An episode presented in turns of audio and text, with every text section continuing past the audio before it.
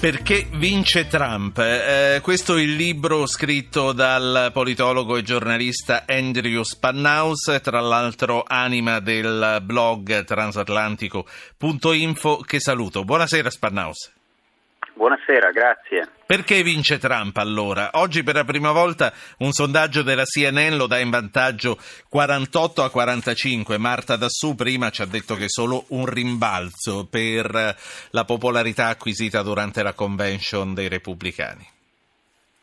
Sicuramente è un rimbalzo, c'è il bump che ha permesso a Trump di rifarsi di questi tre punti di svantaggio che aveva fino a una settimana fa, due settimane fa ma comunque sta andando molto meglio di quello che si aspettava e questo è, è lo cer- cerco di spiegarlo nel libro. Succede perché Trump sta parlando alla classe media americana, classe, a molte persone dimenticate negli Stati Uniti che non si sentono rappresentate dalla politica perché per decenni non vedono un miglioramento del loro tenore di vita vedono una politica da entrambi i grossi partiti, soprattutto quello repubblicano in questo caso, una politica che aiuta la perdita di posti di lavoro industriali e una politica che fa guerre continue peggiorando solo la situazione.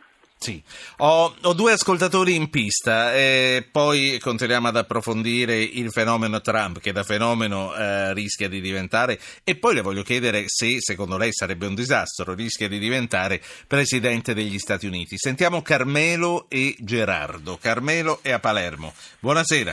Sì, buonasera. Senta, io eh, devo essere sincero, Trump con tutto quello che ha detto nell'anno diciamo in corso eh, non è che mi sia piaciuto molto, perché è una persona che eh, ha la ricchezza che ha e si vuole buttare in politica, non si fa alla Salvini, cioè eh, muri, eh, buttiamo fuori questo, buttiamo fuori quello. Cioè, se l'America, che è praticamente la, dovrebbe essere la guida di tutto l'Occidente, deve rendersi conto che parlare così significa mettere benzina sul fuoco che per ora certo. c'è internazionale. Grazie Carmelo, per... sì, dica. Poi l'unica cosa che volevo dire, anche se magari non è di Trump, è per Sanders, chissà, potrebbe fare il segretario di Stato per la Clinton. Per carità. Sì, grazie Carmelo eh, di, queste, di queste sue opinioni. Sentiamo Gerardo da Ischia. Buonasera Gerardo. Buonasera signor Ruggero, eh, grazie dell'ospitalità. Eh, e niente, volevo fare una semplicissima considerazione, io ho più o meno la sua stessa età, di queste elezioni noi ne abbiamo vissute tantissime. Mm. Eh, quello che dice Trump negli ultimi tempi è anche campagna elettorale ovviamente, eh, un po' mi ricorda il Reagan eh, di tanti anni fa. Poi alla fine mi, mi sembra che tutti i presidenti si, eh, diciamo, si istituzionalizzano su, su, una, su, una, linea. Ecco, mia, il mio intervento è, è chiedere al suo ospite e anche a lei un italiano o un europeo più in generale o quello che resta dell'Europa, perché dovrebbe fare il tifo? Ottimo, grazie. ottimo, grazie. Eh, prima che eh, Spannaus dica la sua, c'è Roberto da Pisa. Buonasera Roberto. Sì, buonasera. Mm, dunque, no, io avevo mandato un messaggio, non sapevo che i messaggi non venivano letti. Io ho detto che la, la Clinton. Certo, ci ascolta me... poco, non gli abbiamo mai letti eh, i messaggi. Lo so, lo so, hai ragione, eh, purtroppo non fa niente, fa eh, niente. Allora, no, eh, ho la sensazione, non l'ho vissuta molto questa cosa, però ho vissuto la Clinton, quindi ehm, la Clinton sia la bella copia di Renzi. Cioè riesce mm, a, a, ad imbambolare un popolo eh, nonostante gli scheletri che ha nell'armadio. E a me non mi convince. Io sì. credo che, mm, secondo me, eh, Trump può essere la faccia nuova degli Stati Uniti. Grazie, eh, grazie. Non ho capito se sopravvaluta l'uno o sottovaluta l'altra. Eh, eh, Andrew Spannaus, allora, ehm, ha sentito, quindi è inutile che le ripeta, ha sentito lei come i nostri ascoltatori. Carmelo diceva non si fa campagna elettorale in America alla Salvini. Gettare benzina sul fuoco può diventare molto pericoloso per tutti. Sicuramente Trump usa toni che sono offensivi, sono a volte razzisti e usa questo ad effetto, eh, per, soprattutto per far parlare di sé. ha fatto questo, far parlare di sé dimostra- e dimostrare che lui non è politically correct, nel senso lui non si, si tiene alle regole della politica uh, normale. Ma il fatto è che i media parlano soprattutto di questo, ma se uno segue la campagna elettorale di Trump, vede che invece la maggior parte del tempo lui parla dei temi economici.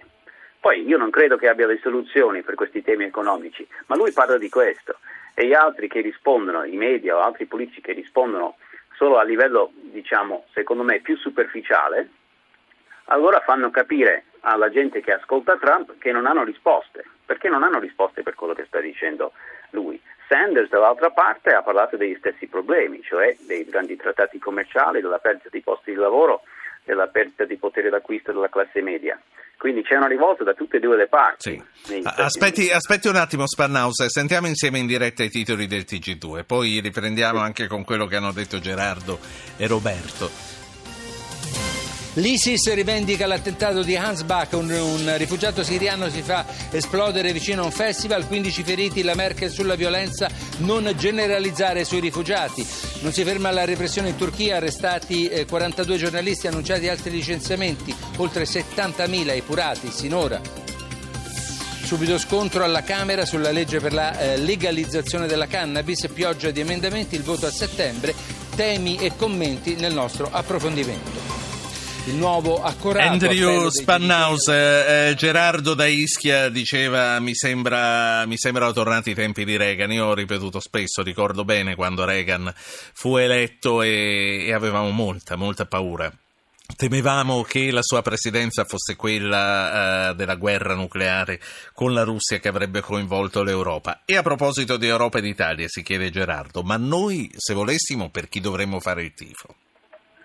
Per l'Europa la questione è interessante, diciamo, mettiamolo così, perché Hillary Clinton rappresenta la continuità uh, con la politica estera di qualche anno fa, perché in realtà negli ultimi anni Obama uh, si è mosso più verso una linea diplomatica, sta collaborando con la Russia in Siria, ha fatto l'accordo con l'Iran. Hillary Clinton sulla politica estera è ben voluta dai neocon invece.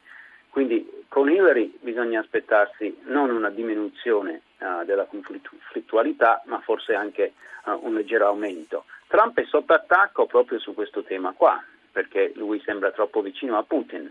L'Europa può uh, valutare cosa pensa di, eh, di, questi due, ma in termini di politica estera sicuramente la, la campagna elettorale americana è molto interessante perché sta tirando fuori dei temi che non si volevano, certo. uh, non si volevano mi, dica, mi dica, ancora una cosa, uh, lei è un americano ma vive uh, in Italia da moltissimo tempo.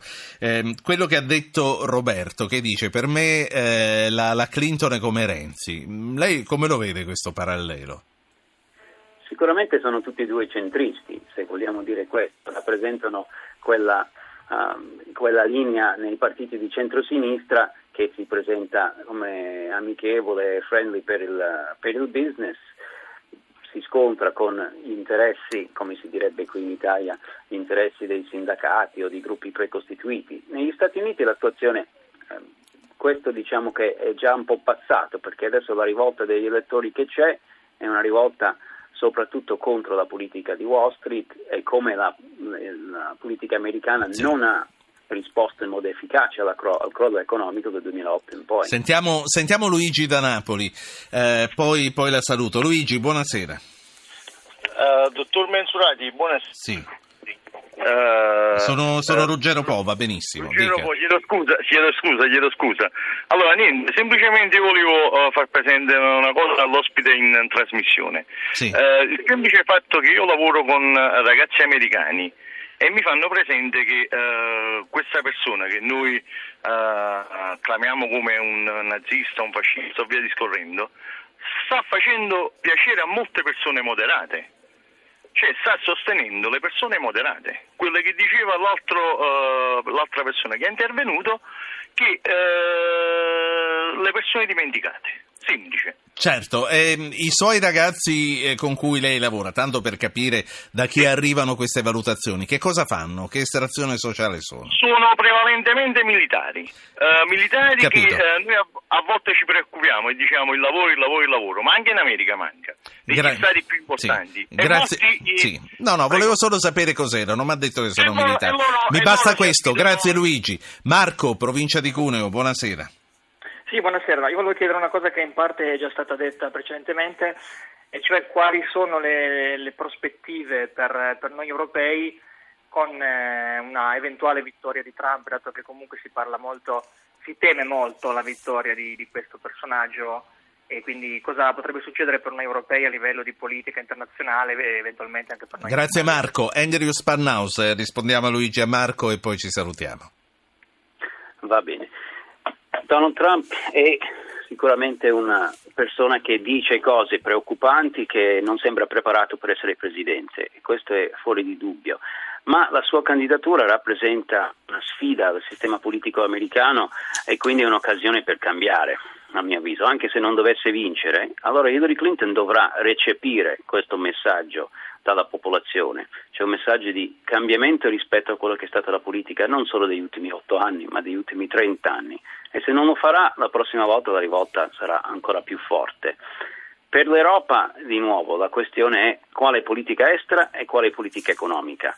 La, il mood adesso negli Stati Uniti è contro i grandi trattati commerciali, quindi per l'Europa se ci fosse un presidente Trump eh, probabilmente qualcosa un po' più protezionistica ci sarebbe, ma questo non significherebbe un, un crollo dei rapporti Europa-Stati Uniti. Um, io credo che, sì. come eh. ha detto uh, uno degli ascoltatori, Gerardo all'inizio, per concludere, uh, sicuramente se ci fosse un presidente Trump non farebbe tutto quello che, che gli viene in mente, ci sono delle certo. istituzioni che riuscirebbero a gestirlo. Una, una, cosa solo per salutare, due cose anzi, lei ha citato il TTIP e eh, è singolare forse che ciò che piace a Trump in Europa sia sostenuto prevalentemente dalla sinistra radicale, cioè l'opposizione al trattato commerciale atlantico. L'altra cosa che le volevo sapere, le chiedo una risposta breve, eh, che cosa sappiamo e lei quanto crede all'asse con Putin?